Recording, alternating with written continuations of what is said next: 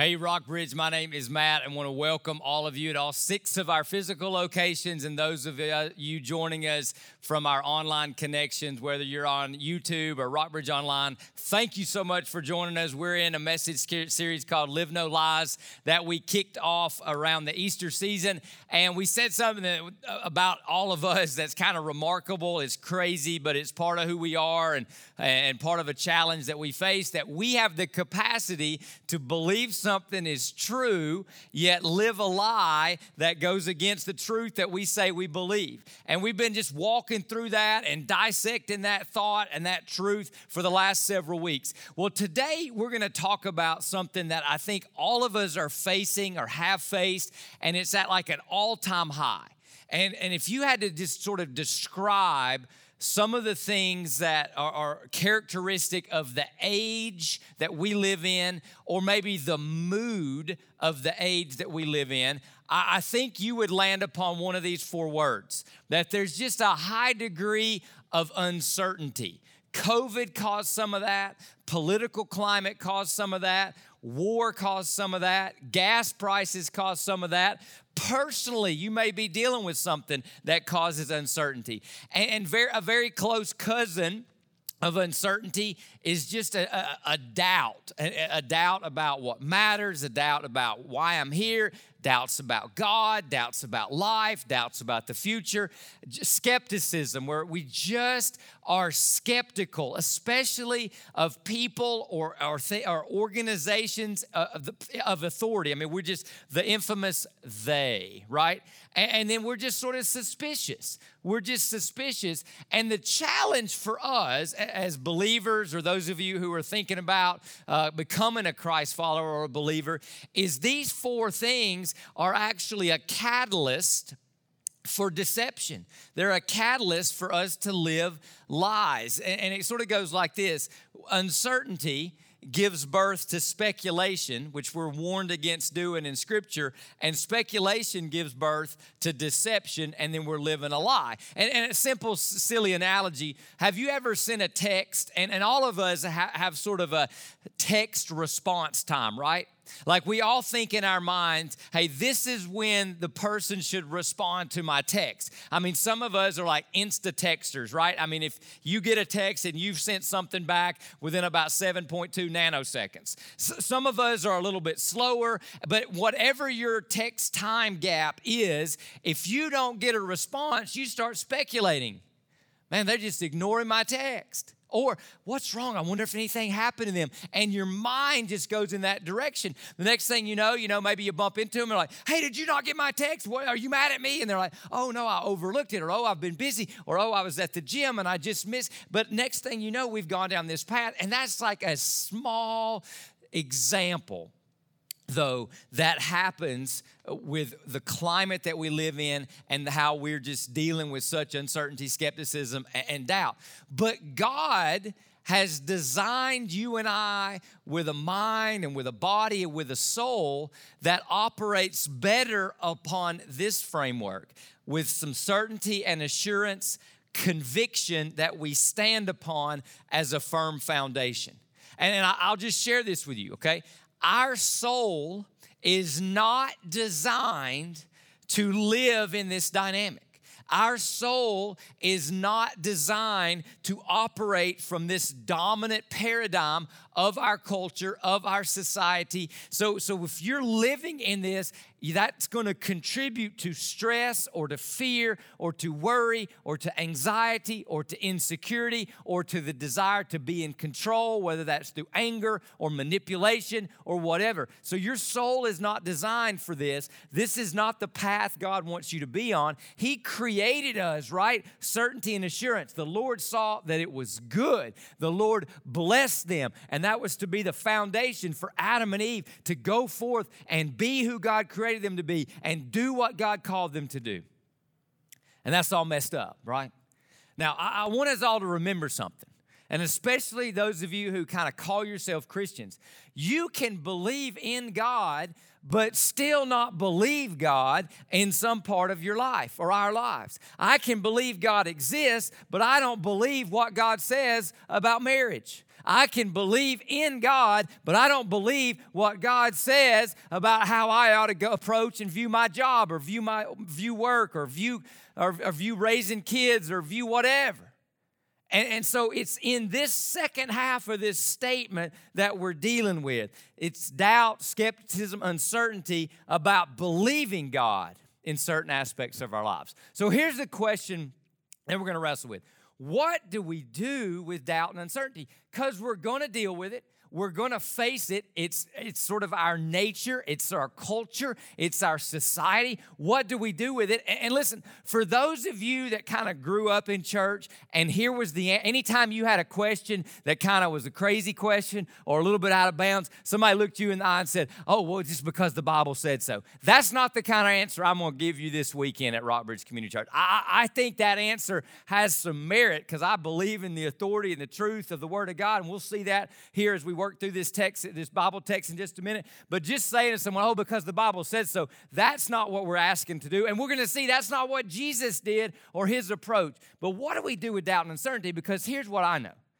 doubt and uncertainty will do something to you and to me if we don't do something with it. And oftentimes, it's doubt and uncertainty that take us away from God, away from marriage and relationship health. It's doubt and uncertainty that cause us not to trust, that cause us not to risk, that cause us not to sacrifice. So we need to know what do I do with doubt and uncertainty? And the ultimate goal is that we have a conviction that is greater than the uncertainty we face. Now, full disclosure developing this type of conviction is a process. Like you can type in the chat if you're on online connections, I'm a work in progress, right? And we can all say amen. It's a process. It's something we it's not instantaneous because you're going to face doubt and uncertainty until Jesus comes back. So we got to know how to deal with it in a healthy biblical process so it doesn't take us down paths we're not designed destined to go.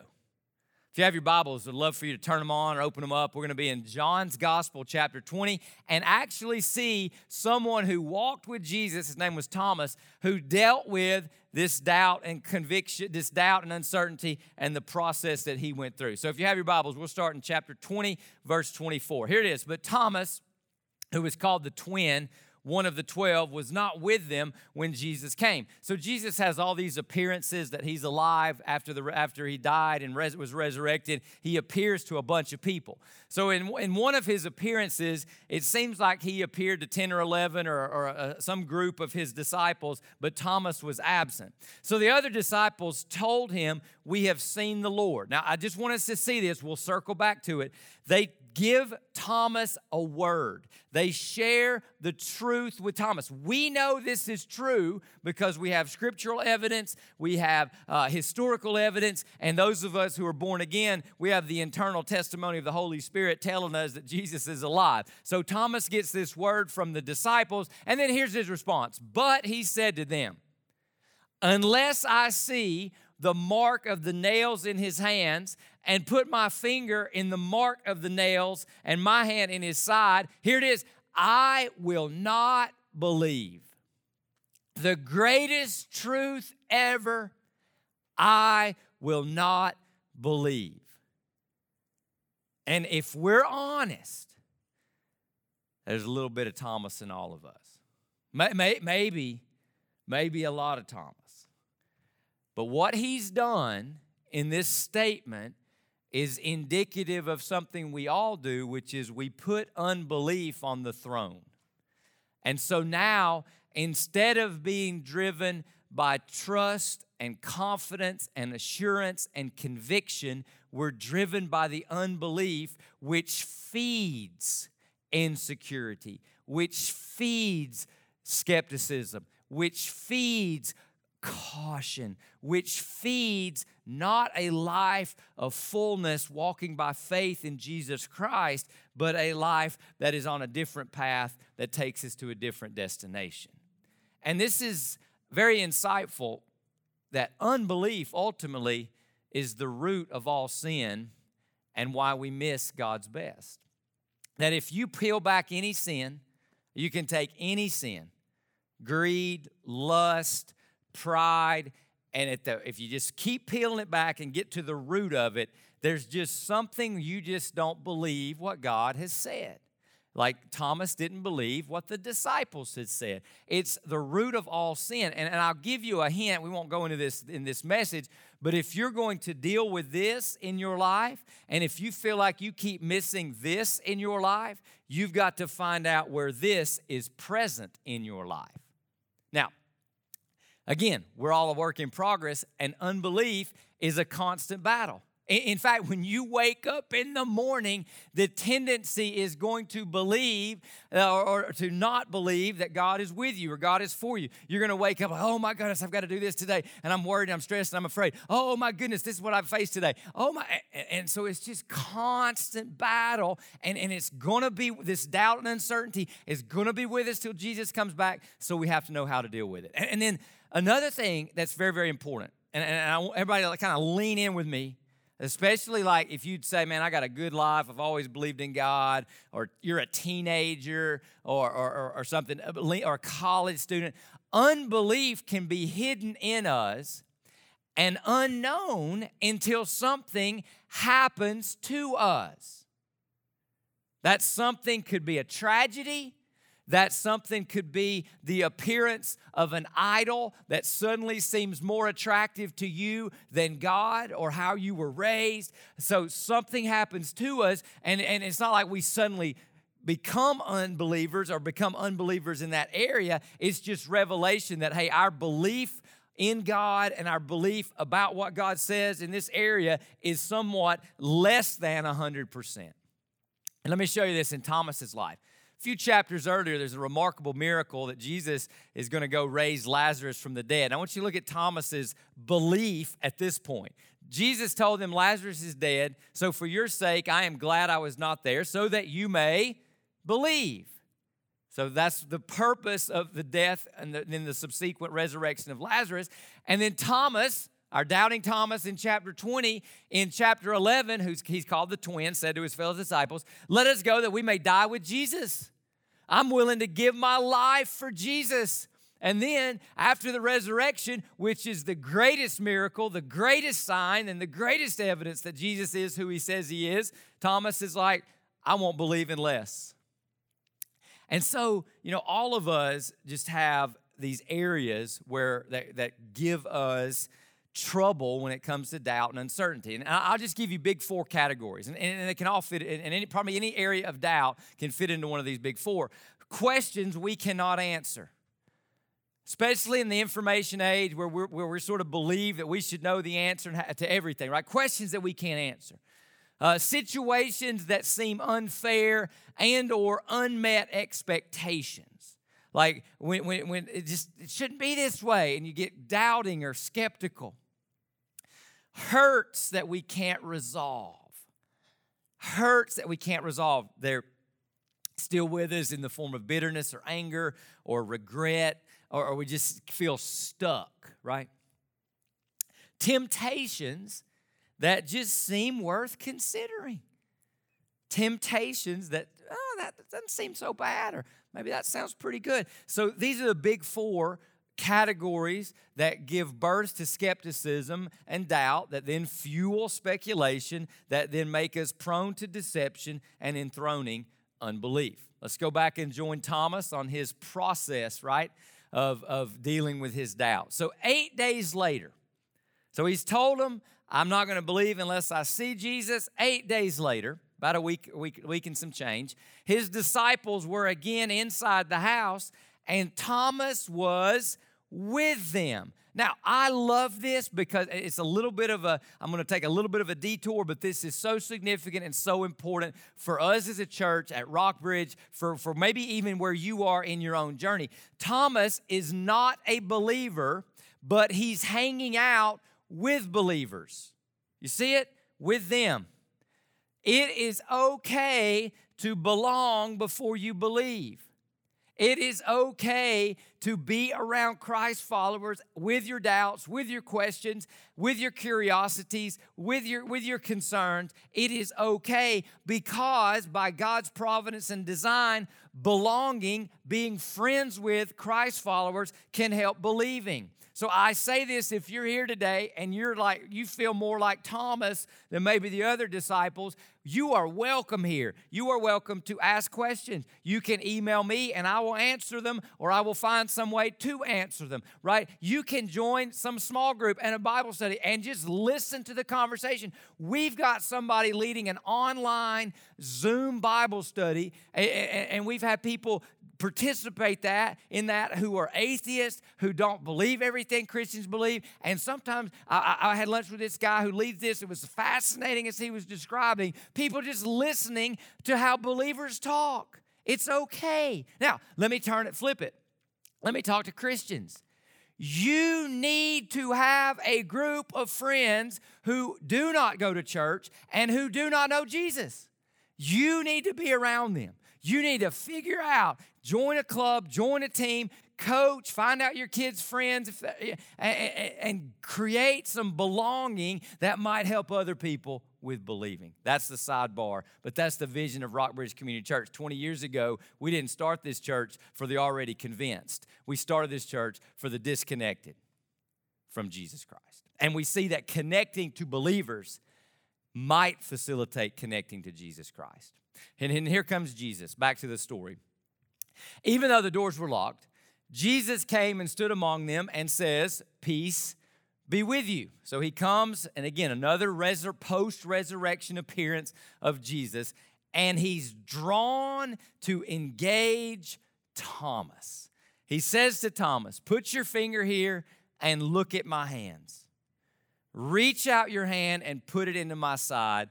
Don't be faithless. And here it is believe, Thomas. You are not designed, you are not destined to be a person who has enthroned unbelief and is being driven by doubt or suspicion or skepticism or outright unbelief. You, that's not my will for you. And so, the beautiful thing about our King Jesus, about our Lord and Savior, is he sees uncertainty and doubt as an opportunity for faith more than an obstacle to it. And I love that about Jesus. He's not offended, He doesn't run away, He engages. Why? Because Jesus is the way, the truth, and the life. And as long as you are seeking honest answers and from a genuine spot, Jesus is inviting you to consider Him and to consider truth and to consider belief. So that's so powerful and that's so important. But you got to know God's goal. You got to know God's goal. He's going to call us to believe. He's not going to coddle unbelief. And so, God works on us and God works in us for 100% trust, which will often require repentance. Because repentance is saying, I trusted myself. I trusted culture. I trusted money. I was moving down this path. Jesus was not the Lord of me in this decision, in this season, in this area of my life. I had enthroned unbelief that Jesus was worthy to be my Lord in this area, or that Jesus didn't know what was best, or I doubted God's authority, or I doubted God's wisdom, or I doubted something about God. I am repenting and I am coming back in their direction toward 100% trust. If you are ever asking yourself, hey, I don't know, is God working on me? Is God working in me? What's God doing in me? It's going to be something that has to do with this because when you fully trust Jesus Christ, full fledged surrender, not just believing in Him, but believing what He says enough to do what He says, that's the life that brings glory to God. That's the life that's on the path to full and abundant life that Jesus promised. But Jesus is going to always be inviting us to believe. All right, now, there's kind of something in this story that's so amazing and, and it kind of raises a question, but it has to do with what we're talking about. And so let's go there. Here's the question, okay? Why are Jesus' wounds still visible? Now, I'm, gonna, I'm not going to answer it yet, but I, I, this hit. I, I, was reading some commentary, reading some things about by a, a pastor, J.D. Greear, and why are his wounds still visible? Because, because let's be honest, right? We talk about getting a glorified body, right? Where whatever's wrong with our bodies on earth gets fixed, you know, in the ultimate. And, and certainly, God the Father, no big deal, could have just made those scars go away, those wounds heal, right? But, but why are his wounds still visible? Let's hold that thought. So Thomas has this experience with the visible wounds of Jesus, and then he responds to him, My Lord and my God. Now, this is a statement of faith. This is a statement of trust. This is a statement of belief. This is a statement of surrender. This is a statement of I am I have arrived. This is a statement of a born again I am going to follow Jesus. Not just he is Lord, but he is my Lord. Not just he is God, I believe in God, he's my God and I am giving myself to him, okay? So, there's a statement of fact, Jesus is Lord. There's a statement of faith, Jesus is my Lord. Because you can believe this fact that's established by Christmas and Easter Jesus is Lord. You can believe that He, God, exists. And if God exists and He's God, by definition, He's in charge, right? But you still don't have to make Him your God or your Lord. This is the faith that this is the faith that shows up in a life of following Jesus.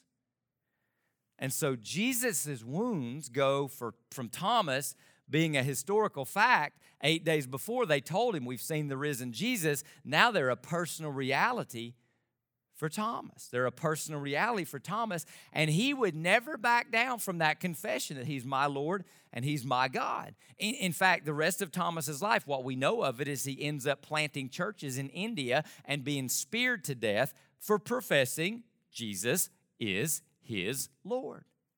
But the beautiful thing is that Thomas shows us how we too can deal with doubt and skepticism about God's wisdom or God's goodness or God's plan or God's love because it is through personal contact with Jesus.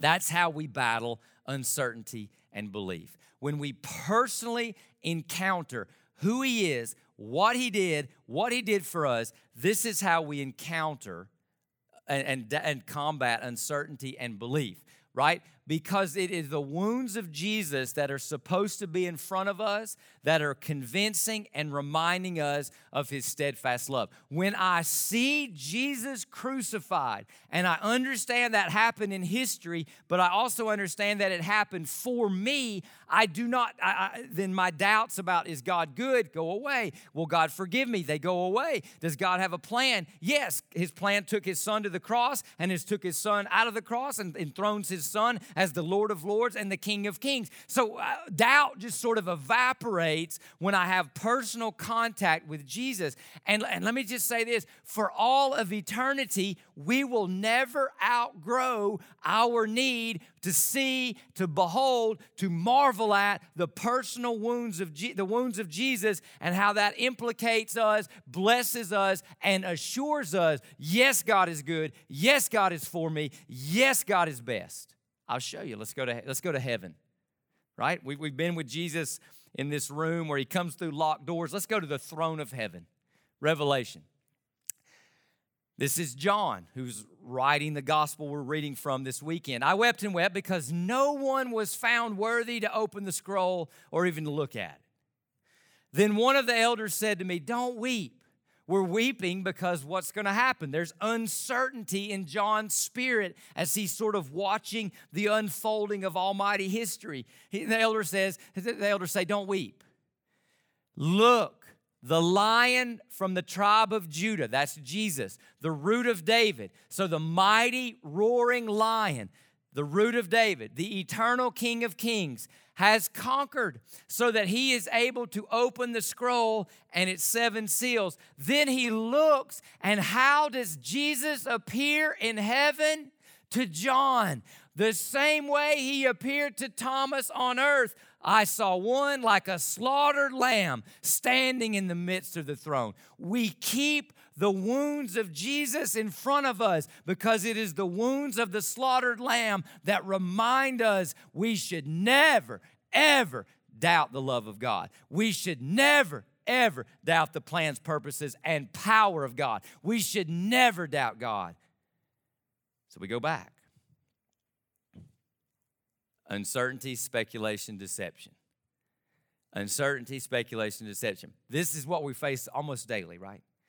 But when we know that we know through reminding and remembering and being convinced of what Jesus has done for us, then deception can go no further than my deepest conviction. So if I know with a deep conviction that God loves me, God has forgiven me. When the condemnation voice of Satan or society comes upon me, it hits my deepest conviction, which is a firm foundation, and I can say, Get behind me, Satan. I believe that I believe that I believe God is for me, God is with me, and God loves me forever. See how that works? When, when someone wants to deceive you about who you really are, you are what people think, you are what happened to you 30 years ago, no. You look at the woundedness of Jesus and you say, I am loved by him. I am defined by him. I am who he says I am. I stand on that foundation. And you move forward because that deception can go no further than my deepest conviction. When you come across a text of scripture and you see God calling you to be generous with your money, generous with your percep- with, your possessions, which is really His money and His possessions. But let's hold that. And, and you have a deception that maybe money can buy happiness, or maybe if you give away too much, who's going to take care of you? And if you give away too much, you might not be as happy as you think you are. That's just unbelief that money makes you happier than God. But then you look upon the woundedness of Jesus. You have personal contact with the wounds of Jesus. Like, whoa, how can I not trust him because of what he did for me? Deception can go no further than my deepest conviction. The beautiful thing about this story is that you and I are included in it, or we're in the mind of Jesus as he's going through this interaction with Thomas. We go to verse 29. So powerful, so awesome. And then Jesus told Thomas, Hey, you believe because you have seen me. Blessed are those who believe without seeing me. Blessed. He's talking to us, he's talking about us. He's offering a promise to us. Blessed are those who believe without seeing me. How does this happen? What Jesus is saying is, hey, Thomas, when those disciples came to you and told you they had seen me, they gave you a word, and it was word backed by my blood. You should have believed them then. Yeah, Jesus is patient and he works with us in our doubt and he invites us to believe no matter what.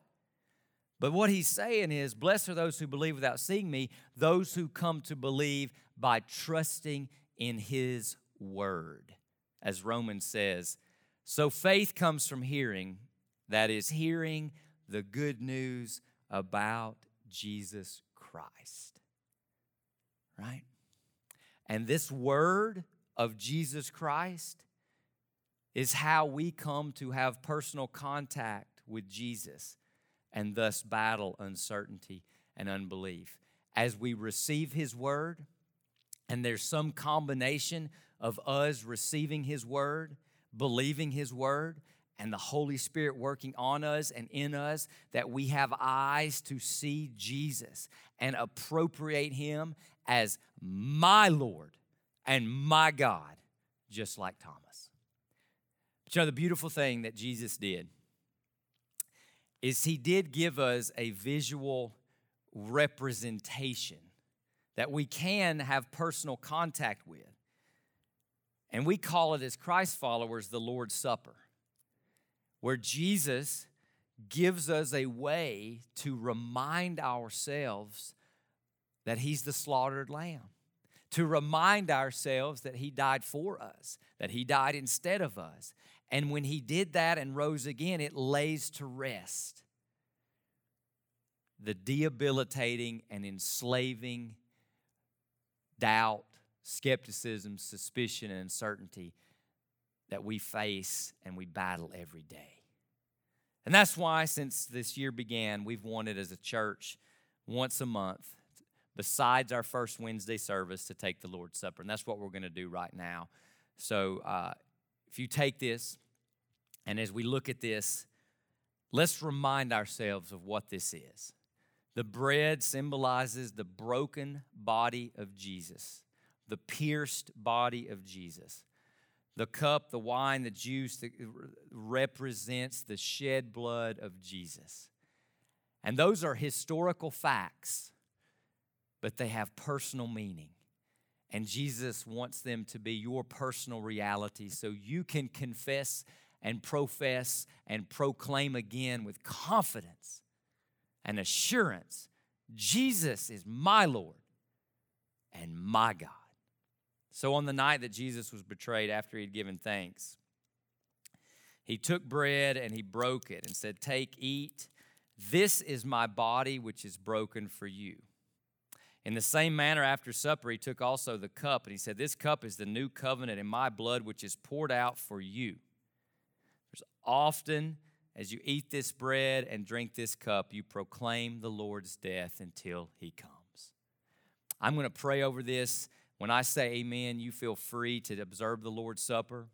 If you are not a believer in Jesus, I'd ask you just to hold off and ask questions. Or maybe today is your first ever communion because now you know what this means. Now you know.